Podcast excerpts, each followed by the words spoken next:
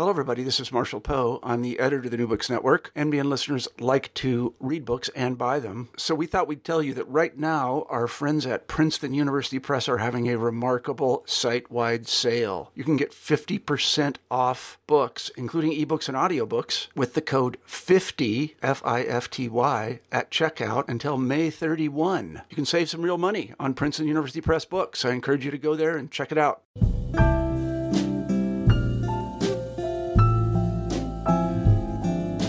Hi, I'm Andrea Blythe, co host of New Books and Poetry, a podcast at the New Books Network. Today, we're speaking with Isobel O'Hare about her book, All This Can Be Yours.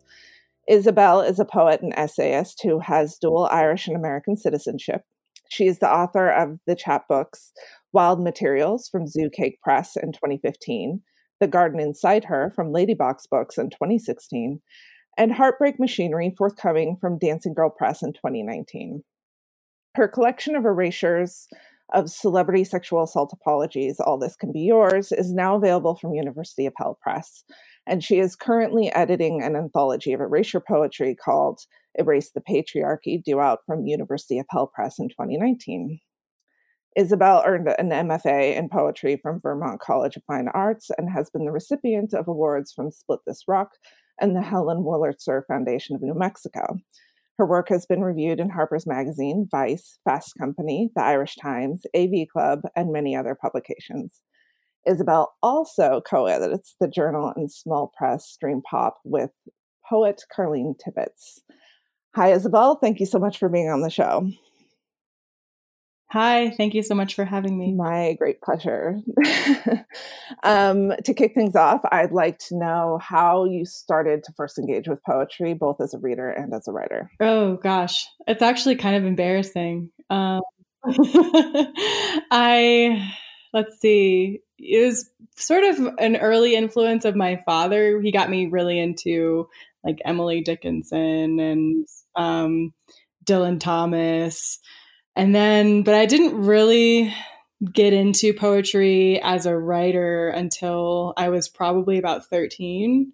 Um, I had always written short stories and sort of little plays that I put on with my friends um, that I would kind of like force my neighbors to part, play parts in.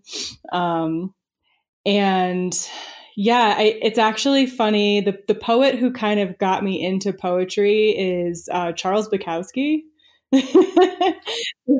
Which is really funny to say to people now, um, especially considering the kind of poetry that I write and what my sort of politics are these days. Um, yeah, so thank you, Charles Bukowski, for for getting me into poetry. Can't say I'm a huge fan now, but well, um, so it, that is always interesting how this sort of things that sort of influence us when we were younger and so as you like as you started moving into writing more poetry like how did you evolve as a poet and how did like your influences and who you read change? Oh i guess through Honestly, I was like a Bukowski fangirl for a really long time. It's so embarrassing even just remembering this on my own.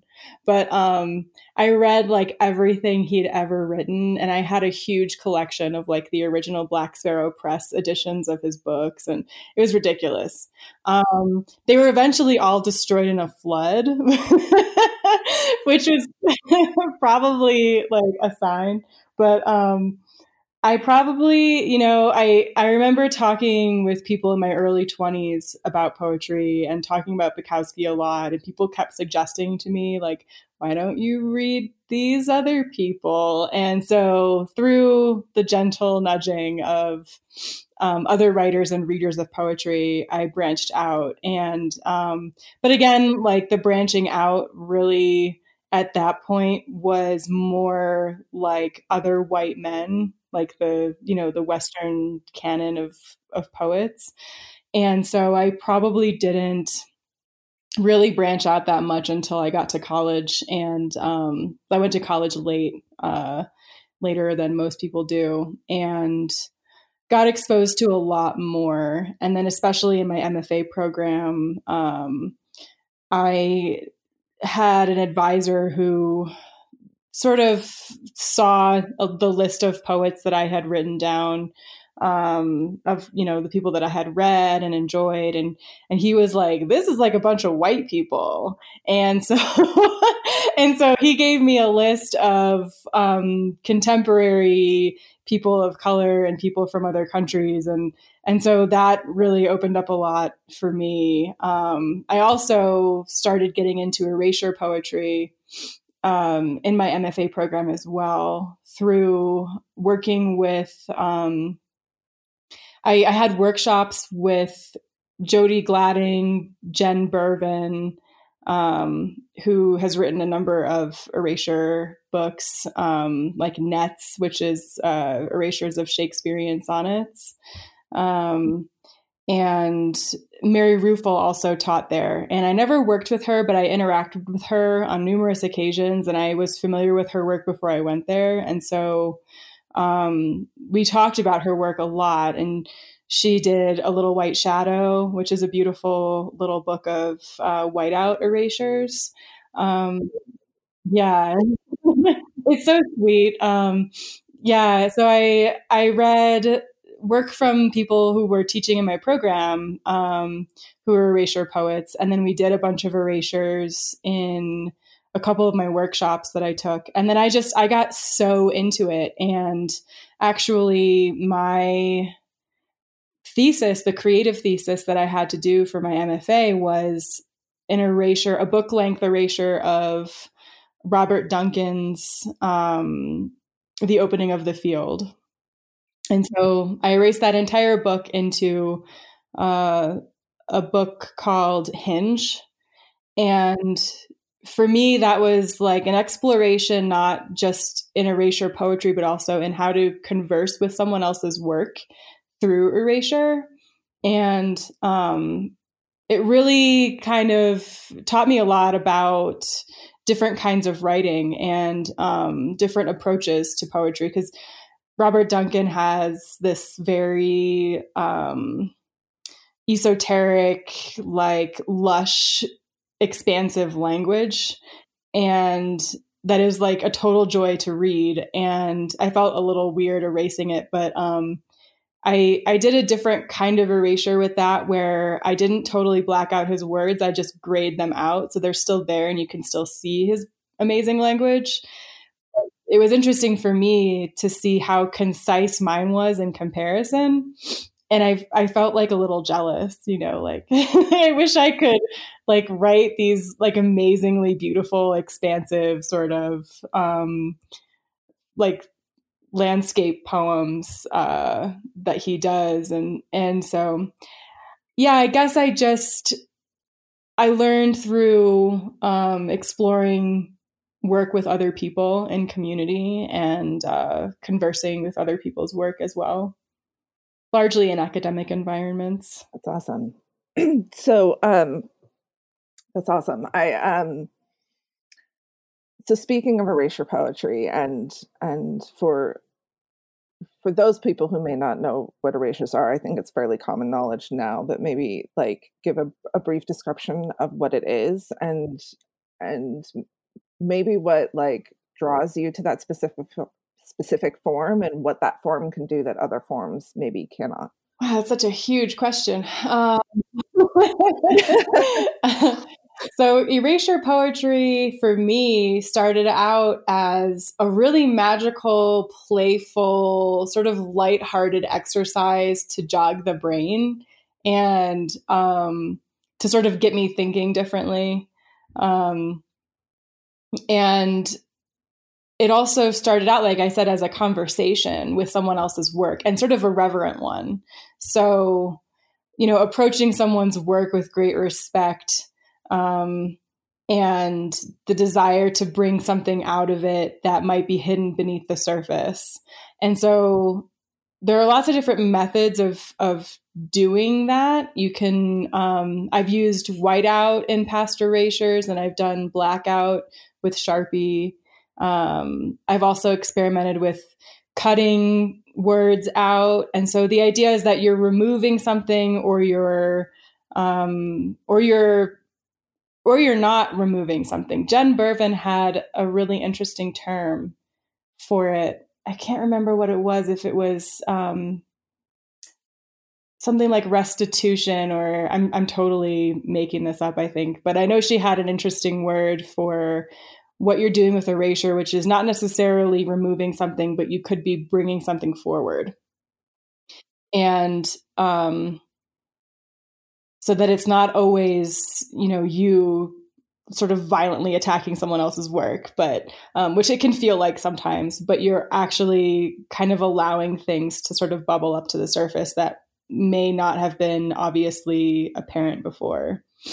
I think that's a lovely description of uh, of of what erasure poetry can do uh, in terms of bringing stuff forward as much as taking away. Exactly, and I think because yeah, there are. I think that the the label for it can change depending on the context of the erasure. So, um, you know, like the the blackout poems that I've done look very much like redacted government documents, and so like you could call those redaction because the intent there is very different from the intention that I've had with previous erasures where with Robert Duncan I'm reverently conversing with his work and trying to meet with him, you know, in the work um, and in the erasures in all this can be yours i was really angry and i wanted to it was a very like rage um,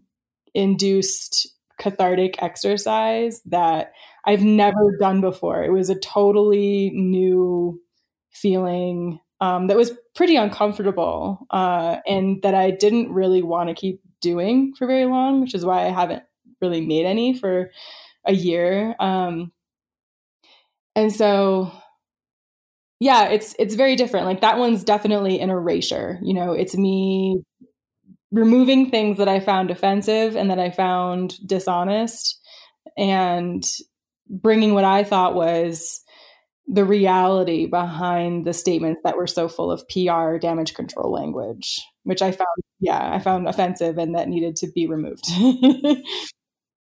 yeah, yeah. I mean, on I, I definitely see the the the how it's clearly an erasure in that case. Um, but I also see the the lifting up in the sense of like you are trying or were trying to bring out of of what's hidden behind all the, the BS, the what's kind of said underneath it all. Yeah, yeah. So in terms of um, all this can be yours and and that collection, um, you you mentioned that you were angry about it but like like how did you kind of start to begin that project and you did you even know that it would kind of turn into this larger product project when you started I had no idea. And the story is kind of funny. I was living with um, a friend of mine at the time who is an artist in Taos. Um, I I bring him up like in a lot of interviews about the book because he was just so integral to the whole process. And uh, his name is Joel Larson, and he's uh, very like eclectic artist. Um, does a whole lot of different kinds of things, and he's a really creative, dynamic person. And um, I was his roommate, and we were just we would watch these reports together of men coming forward with these apology statements and we would talk about it. And um, i had had the idea one day to erase them and it was just kind of a sort of fleeting thought like oh that might be fun. And i didn't do it for a couple days and then i was sitting in the living room with joel and joel said someone needs to make a book of these statements. Like they need to be compiled somewhere so that everyone can read them all together because we kept noticing that the language is very much the same. It was like they'd hired the same pr team to say the same thing over and over again. And uh and so i said you know i've been thinking about making erasure poems out of them so maybe i should just do that. And so he found this stockpile of sharpies um, that he'd had for artistic purposes. And then we pulled out the printer and we kind of created this whole little workstation in the living room.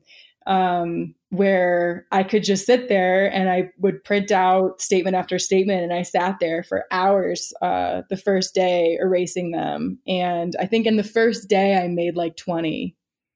Um, yeah. And a lot of them were because I, I did a total of 17 erasures of Louis C.K.'s statement. And so I think I just a large proportion of the ones that I made in the first day were just different versions of Louis C.K.'s statement. And then I, I also on that day did um, Kevin Spacey and I think um, George Takei. And so I just kind of made them all, um, made a, a big chunk of them in one sitting of several hours in the living room. And then over the next few days, I made a whole lot more and i started posting them on you know instagram and facebook. And even at that point like after my friend had said that they should that the statements themselves should be compiled into a book it didn't really occur to me that i was making a book. I was just like i'm just really pissed off right now. And like this makes me feel a little bit better. And so and i thought you know it might speak to some other people um, on my friends list. And so I posted them and I was really, really shocked um, that they got as much attention as they did. I was, was like so not expecting that or even remotely intending that. And, uh, um, and then it just became kind of obvious after I think a week of them circulating that it should be a book. Um, that making as many of them as I needed to to put a book together would be a good idea. And so I did that. And so the ones that I I feel like I, I made more as time went on and more statements came out. And then people like Lena Dunham made statements uh, defending men. And so then it kind of morphed into erasing statements in defense of um, these apology uh, statements. And like like Morrissey made one in defense of Kevin Spacey and so I erased him. And um but the the later ones I felt like kind of um lacked the initial urgency. And I felt like over time it was less of a cathartic exercise for me and it felt like um I was sort of trying to manufacture like the initial mm-hmm. feeling, you know what I mean, of of like like why I was doing this in the first place. And so I, I when I reached about 75 uh, erasures, I decided, okay, this is good enough, and I don't I don't really need to like force myself to make anymore. And so I just ended it at that point, and then started working on putting the book together. And um, University of Hell actually they've always been a press that I really admired and I, I love their books and uh, I'd kind of had them in mind for a long time as someone to submit a book to in the future um, for possible publication. And so I, I made a Facebook post saying like, what press do you think would be interested in um, publishing a book like this? And Eve Connell, who's now my editor at University of Hell, um, wrote to me and said, this we would love to take this book but i'd like to talk with you about possibly submitting it to um, women's presses like feminist women run presses um, instead. And so i wrote back and said I appreciate that. but I it's not just a woman's issue for me. It's it's like a queer issue. It's um an issue related to men as well because you know we had a lot of men coming forward with stories of assault um, and so it was important to me that i didn't align myself too much with like a mainstream feminist movement that was very much for women um, I felt like these things were a little bit more complicated than that, and and she was happy to hear that. And so then we started moving forward with actually publishing the book together. It's Kaley Cuoco for Priceline. Ready to go to your happy place for a happy price? Well, why didn't you say so? Just download the Priceline app right now and save up to 60% on hotels. So, whether it's Cousin Kevin's Kazoo concert in Kansas City, go Kevin, or Becky's Bachelorette Bash in Bermuda, you never have to miss a trip ever again. So, download the Priceline app today. Your savings are waiting. Go to your happy place for a happy price. Go to your happy price, Priceline. That's so cool that it came together in that way. Um, I going back to the the going the fact that it went viral because it started out as this kind of personal endeavor and catharsis, and then all of a sudden you're getting a lot of voices thrown at you and um, I was wondering if you could talk a bit about that experience of suddenly being a part of of this much wider discussion and what you learned from that experience. Oh gosh, I could write an entire book um, in response to that question because it was so amazingly complicated and at times thrilling and at other times terrifying. And um, I ended up turning down a large press actually um, who wanted to publish the book. And it was a really tense, difficult decision for me. But again, it tied back to this idea of not wanting to be part of this mainstream, largely white Me Too movement um, that I felt was excluding a lot of voices um, that were not like, you know, Alyssa Milano and um, not that I have anything against any of these people. It was just that the focus was so much on these very well known celebrities and issues like the abuse of um, uh, women of color who work in hotel uh, facilities, for example. Like those things weren't really getting discussed um, on a large scale. It was all, you know, these very wealthy, famous women who were coming forward and being heard. And I just, I felt like I didn't really need to add anything to that movement. Um, and so it was, it was really complicated for me. Uh, like you say, it's a very personal exercise and it was personally cathartic, but I was also dealing with statements relating to the trauma of other people and and so there was a part of me too that felt like i don't really need to propel my career on like basically on the backs of people who've been abused it just felt it felt wrong to me to um to use that as an opportunity to become you know some big name um it was really uncomfortable. The whole thing was extremely uncomfortable and it felt very um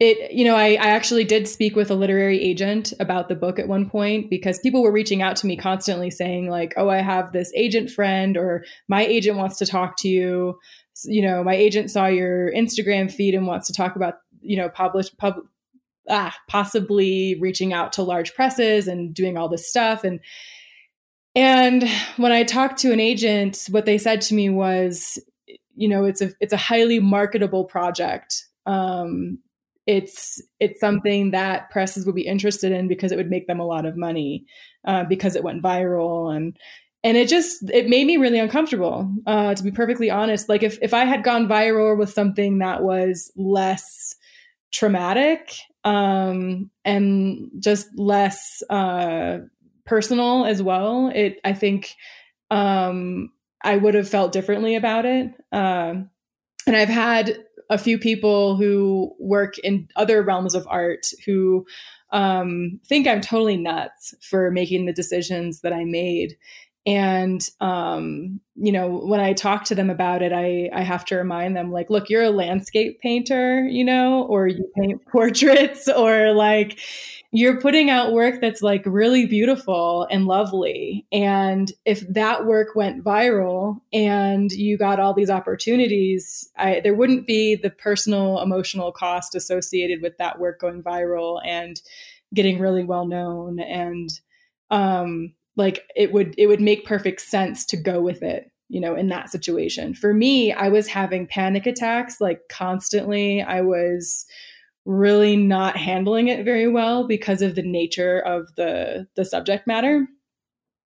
And um so I just I thought, you know, for the sake of my own mental health and well-being, I'm not going to go that route with it. I wanted to go with a small press that I felt really honored the work and would also let me write an introduction where I could be as queer um, and honest about myself and where I'm coming from as possible.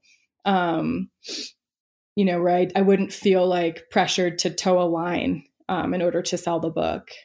So all of that stuff was going on. And then it was just like I went viral when I was at work and I was sitting at my desk in my office and my phone was sitting there. And at that point, in my life. I had notifications turned on for like all of my social media apps because I wasn't getting bombarded with a lot of messages or or comments or anything like that. So that experience changed the way that I interact with social media on my phone because I my phone was my my screen would light up every second of the day. It was just a constant stream of retweets and response tweets and messages and um, comments and and just it was nonstop. I mean, my phone was constantly lit up and it was freaking me out. and then I got messages from people like with screenshots of their Twitter homepage that had my pic my picture on it and some headline about like this poet is, you know, erasing the bullshit in celebrity apologies. And and then it would my friend would say you're you're trending on twitter. And i'm like what the fuck? Like like how could i be trending on yeah it was weird.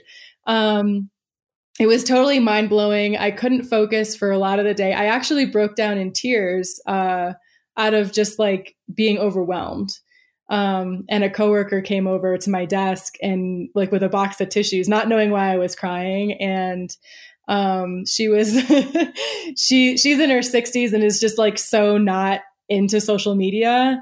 And so she comes to my desk and she she says what's what's wrong? Are you okay? And i said i went viral. Um and what? And i just i just kept talking about going viral and she's like are you sick? Like she's like, Do you need to go to the hospital? I was like, No. and so I started laughing. So I'm laughing and crying. And then I explained to her, like, what going viral means on social media. And she was like, Oh, well, that's wonderful. You know, and so she was really supportive and thought it was great. And I was like, It's not great. This is horrible. and so it was just for me, I'm I'm extremely introverted and I'm like, I really get like sensory overload. You know, I get really mm-hmm. overstimulated. And so for me, it was just like, I need to go live in a cave now because I can't deal with this. Um, but I just, I turned off notifications on my phone and just made sure that I wasn't getting sucked into everything too much. It was hard. I mean, there were, I got comments from men mostly telling me to kill myself. Um, you know, making comments about what I look like, of course. It's like all the things that men love to say to to people who aren't men, you know. Um, and I got one guy telling me that erasure poetry isn't really poetry. It's just an exercise for people who don't know how to write poetry or can't write poetry. And um, and that was the only sort of trollish comment that I responded to out of all of the messages and comments I received. And what I said to that person was, um, there are many ways to write poetry, and I'm glad that not one single person gets to define it for the rest of us. Um, because I just felt like it was important to point that out. Like, you know, visual poetry is poetry, erasure poetry is poetry. There are certain films that I watch where I'm like, this isn't really even a film, it's a poem in in in film form. And so I I think it's important to like point those things out and encourage people to think of poetry as being something other than, you know, a sonnet or even a free form kind of thing. Like it can be a visual experience. Um, yeah, that's my long story. well, um, I was also wondering, um, in terms of dealing with like that kind of like overwhelming everything that was going on during that period, like, uh, and dealing with any anxiety and intense emotions that came out of it, like, do you have any like uh, a toolbox that you draw on to kind of like deal uh, with that kind of thing that like melt, might help other people who are feeling overwhelmed and in any kind of similar situations? Like with anxiety in general, or yeah, yeah, just kind of like because I my sister deals with anxiety too, and and she we always refer to it as a toolbox, and and when she's having a bad day, and I'm like, well, you've got your toolbox, you can anchor yourself in the present and that kind of thing, and I'm I'm I'm just wondering if you have your own toolbox to draw. Oh gosh, yes, another book that I could write. Um, yeah, I have a literal box next to my bed actually that's full of like herbal remedies and a little book that says who to call when shit gets real. and so if I'm like, if I have all my tools at hand and none of them are working and I just really need to talk to somebody, I've got a list of people and their numbers so I can call them. Because sometimes, you know, when we look at our phones, we're like, who the fuck am I supposed to call? And we get like into crisis mode and you can't think straight about like what you're supposed to do with this device, you know? Um, and so I wrote down the people that I really feel connected to and who I've even spoken to and asked, like, can I add you to my shit gets real book? And and they're like, yeah, totally. So I've got just a handful of people in there that I can call if if I really need to talk to somebody.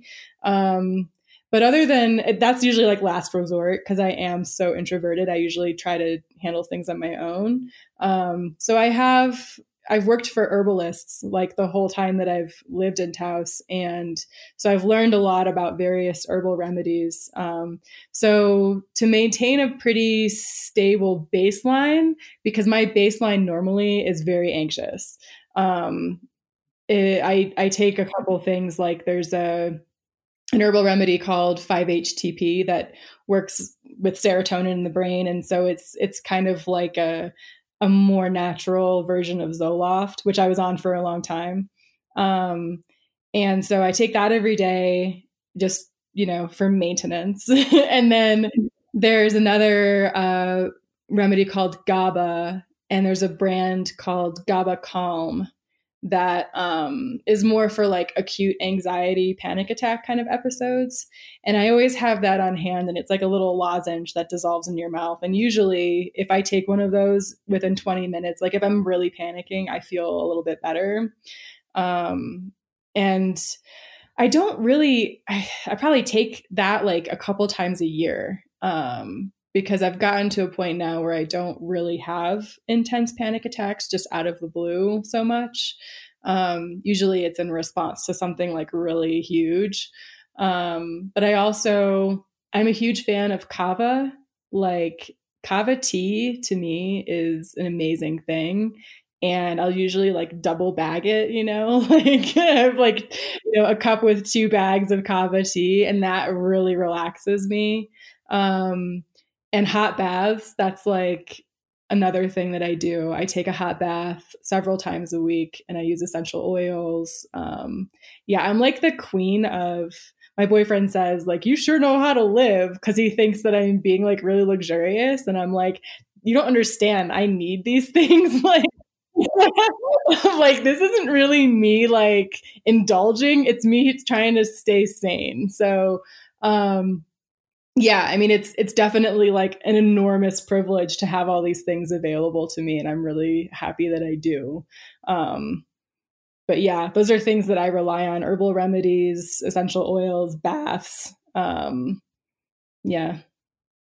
And also knowing what makes me feel really anxious. So um some of it is just like knowing what TV shows not to watch or what movies to avoid. Um and sort of encouraging more gentle programming you know when i'm when i'm watching something to make sure that i'm not putting myself into an anxious state. Yeah i can totally understand that yeah. Um so you coming back to the book and and it is a real book in the world now. It's both available in both hardback and print. And um how uh,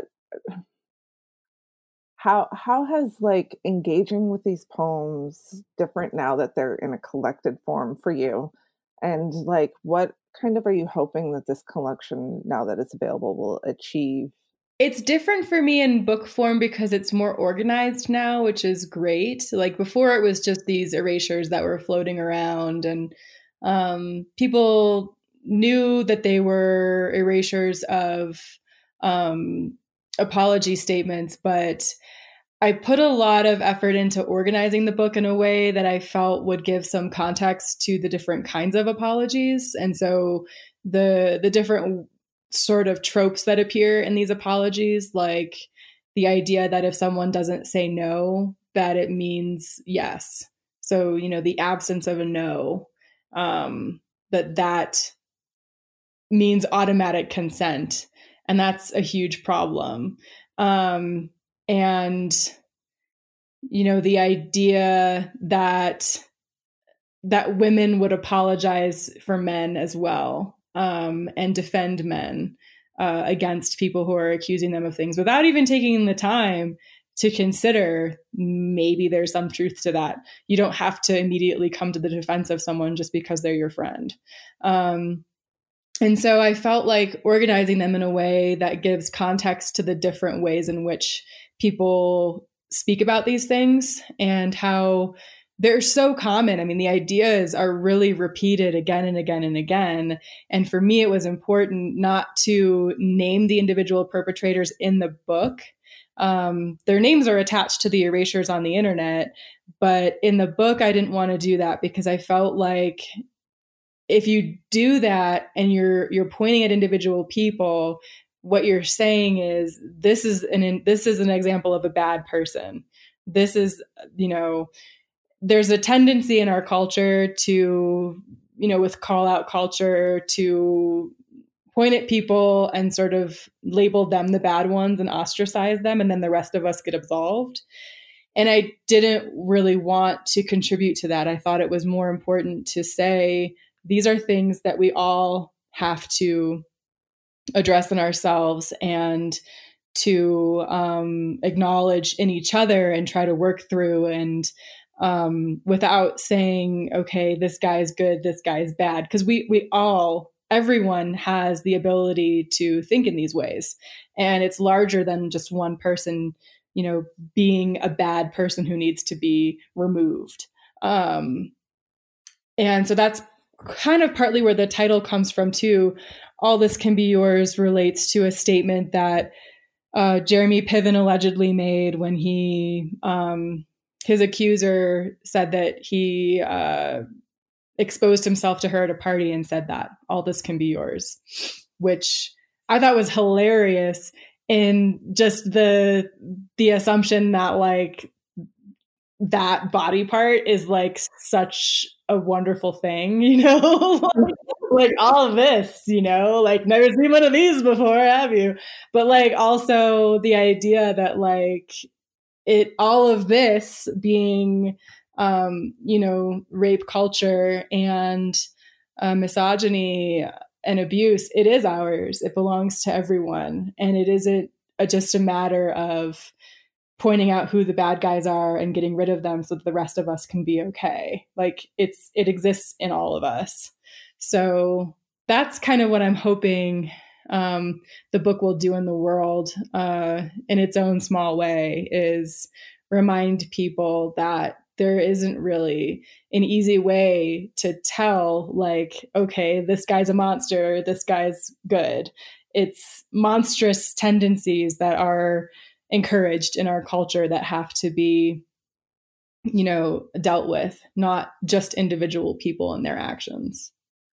As these poems are part kind of like this co- larger conversation and and this me too movement and having come out of that um i'm also wondering like what what do you think the role of poetry and art in general has in such movements? Like do you believe that poetry has the power to contribute to changing the world Um, I think it has the power to contribute to conversations about how that change can happen. That's something that I feel very strongly about with art, that it needs to be uh, for me and um, and I think for a lot of people, a form of activism. And most of my work, you know, my traditional poetry as well has has often been about these same issues of um, abuse and trauma and grief, um, and pointing to things that are not okay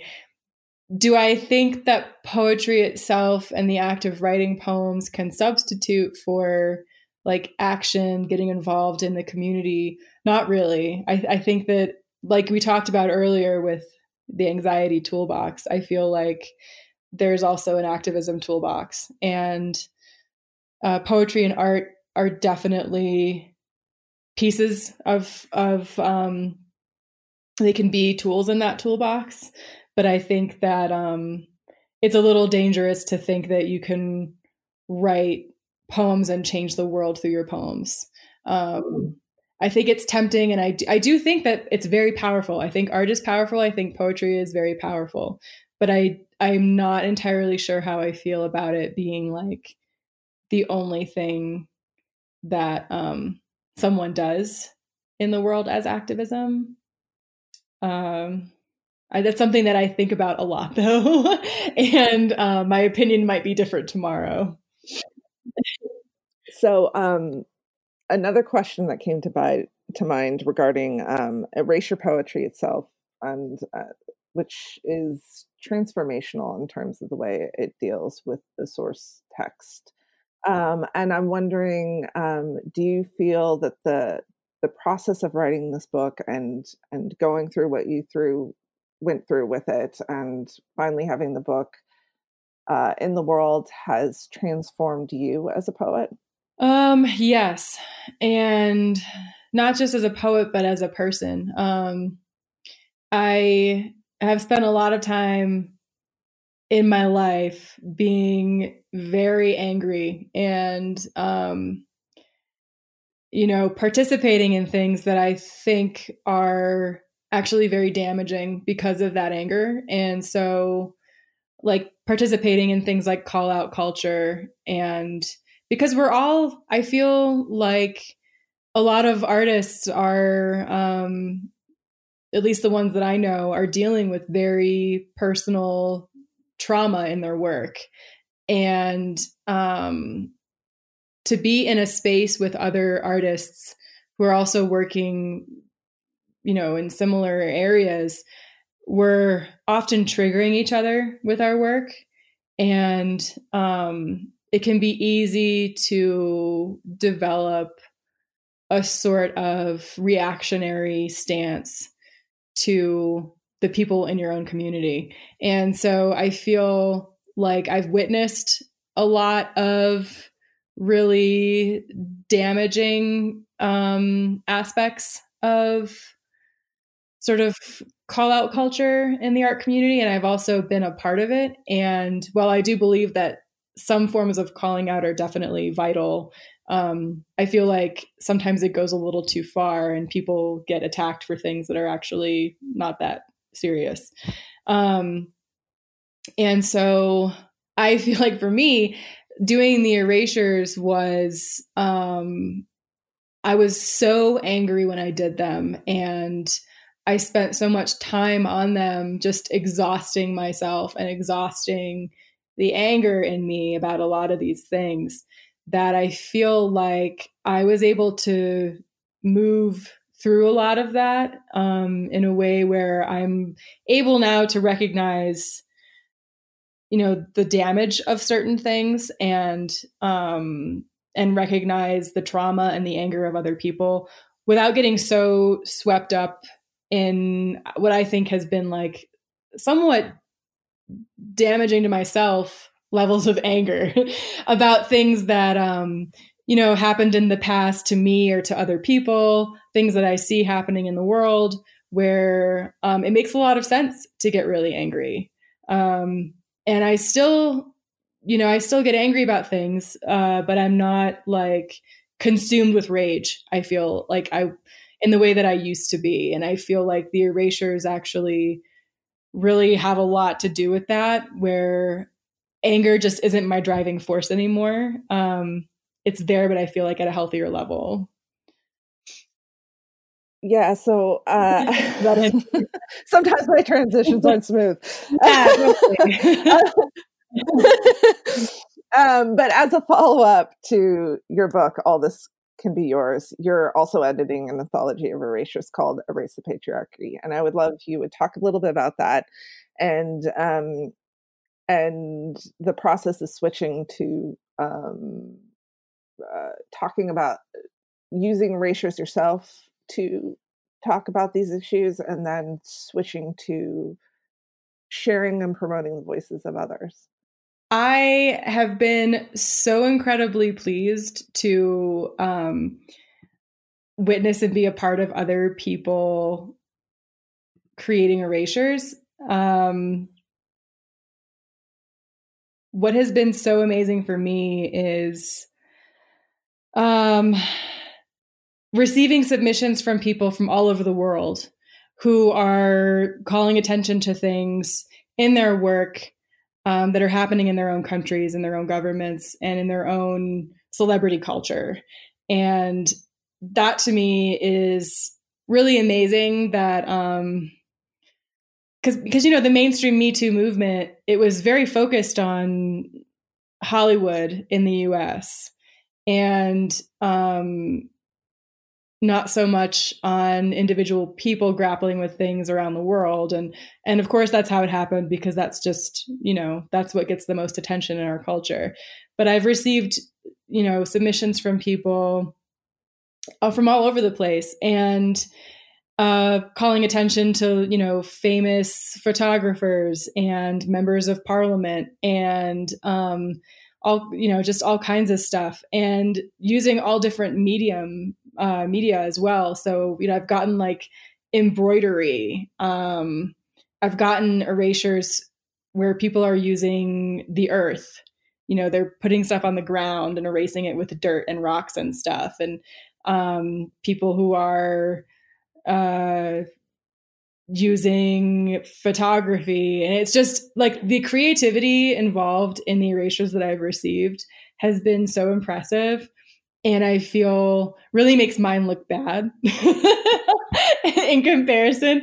I always feel like like my erasures got so much attention, but they were so sloppy. And they're like, I I um I've received a lot of messages from teachers who use them in class and um, they've sent me comments from their students. And one of the students uh, said, the erasures aren't pretty at all but it really works considering what the subject matter is.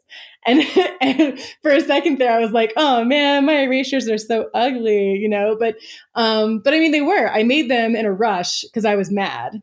And I feel like the, the people who are submitting things to me for erase the patriarchy, you know, they've, they've had a lot more time to, uh, create their work and they've really like they've just really amazed me with what they've been doing and the level of effort and talent um, that has gone into it i think is incredible. And i'm just really looking forward to sharing them with with everyone else.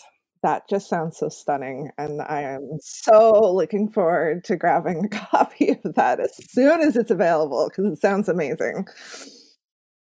Um so, other than the anth- anthology, what are you working on now? Like, what are you hoping to create in the future? Oh my gosh.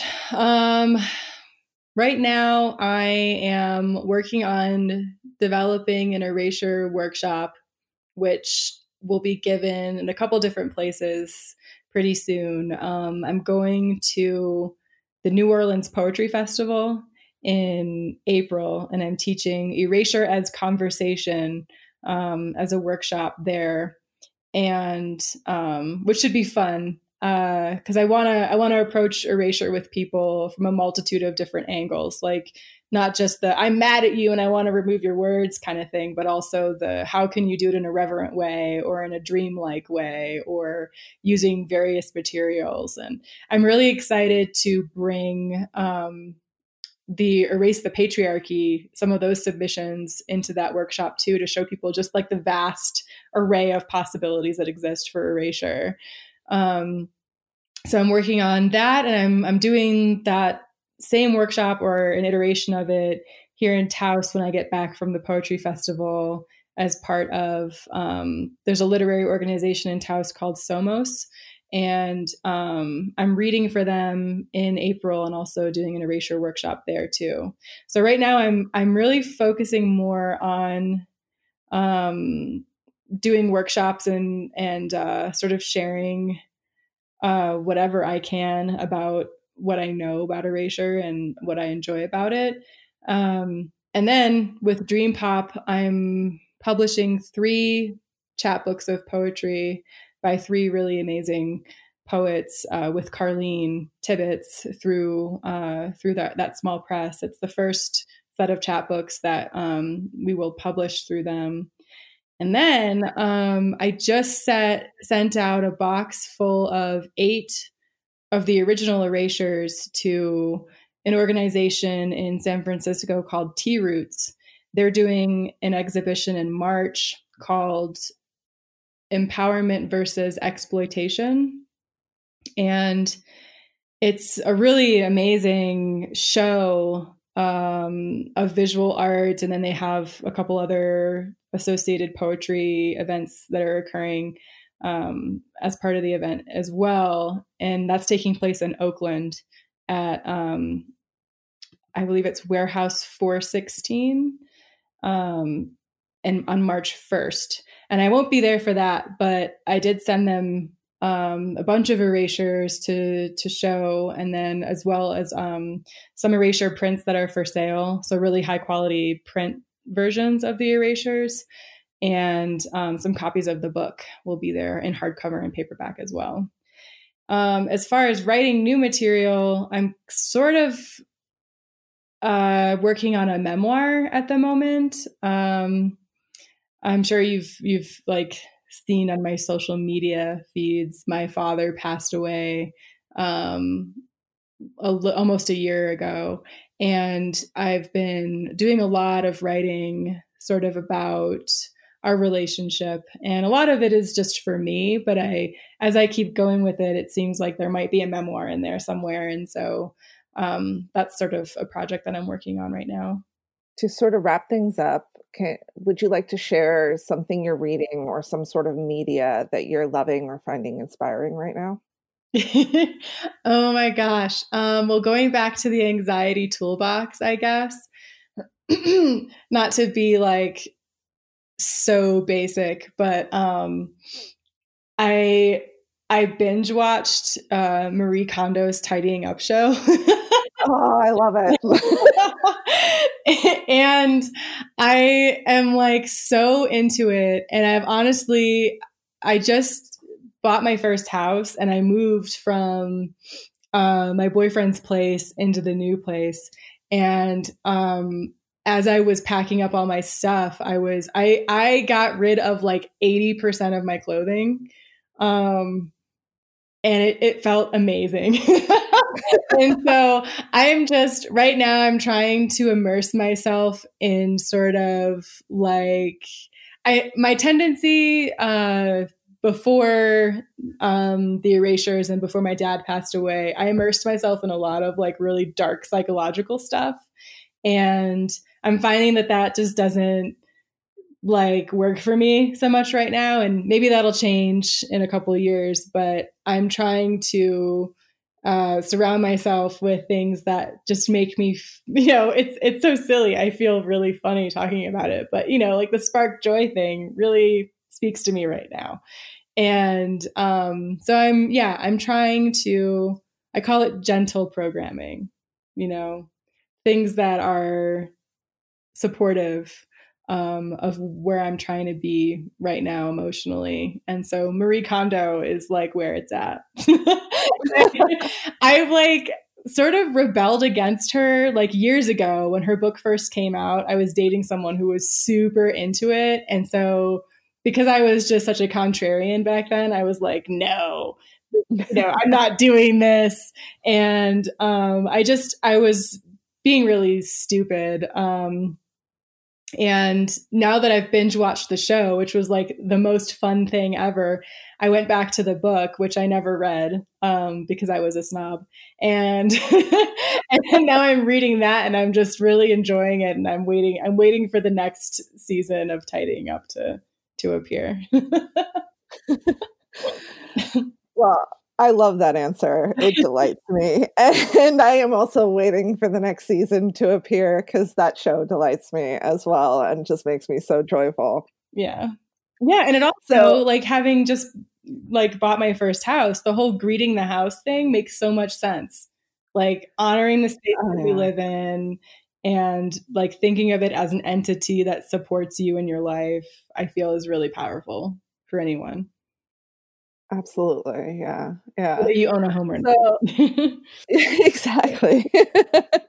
yeah. Thank you so much. Yeah. Um, this has been a wonderful conversation and and I really appreciate your being on the show. Thank you. I appreciate you inviting me. This is New Books in Poetry, a podcast of the New Books Network. Thank you everybody for listening and I hope you all have a wonderful day.